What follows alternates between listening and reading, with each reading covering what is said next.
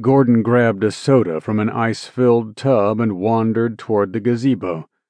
No point in trying to pretend running into Angie would be a chance encounter. He spotted her short cropped blonde hair glistening in the late afternoon sunshine. She was perched on the rail of the gazebo, chatting with a group of women, her back to the house. Not watching for him, then. A twinge of regret flipped through his belly.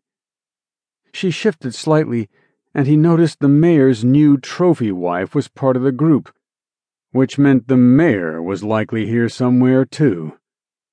Damnation.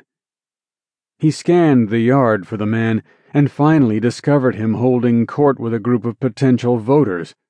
With the election only a few months away, every appearance was a campaign stop. Rather than intrude on the women, or make himself visible to the mayor, no matter that he'd finished all the paperwork the man had demanded of him on a Saturday. Gordon slowed his steps, glancing around for a quiet, out of the way spot to eat. His mouth watered at the tantalizing aroma of Ozzy's ribs. Finishing that damn report meant Gordon had skipped lunch.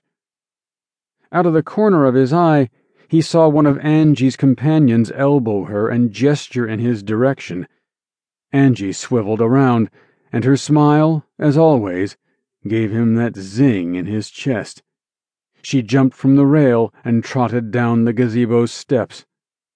Taking the soda from him, she slid her arm around his waist. I was afraid you weren't coming. He stepped back. Miss Rose's lucky seven party? Never! She narrowed her eyes. Oh, so Rose is the only reason you're here? I heard there was going to be some good eating. She elbowed him in the ribs and tilted her face up. Dare you to kiss me hello. He felt that damn heat spreading again. Inhaling Angie's scent, a hint of cinnamon, like her trademark rolls, didn't cool things down. If you could see the expression on your face, Angie said. It's like I asked you to kiss a rattlesnake.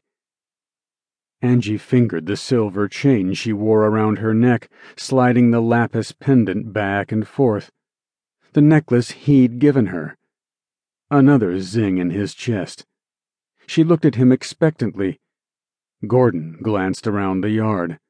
The mayor was still regaling his entourage. Everyone else seemed busy with their own food, drink, and conversation. What the hell? As he leaned down, his cell trilled the ringtone from dispatch. Saved by the bell? Or not? Sorry, gotta take this. Angie sighed. Hepler, he said into his cell. Chief, Animal Control got the dogs. Thanks, Gordon said. I'll let the kids know. There's more. One of them had a bone. That's not unusual, is it? Dogs and bones kind of go hand in hand, or paw and mouth. No, Chief, this one's different. They think it's human.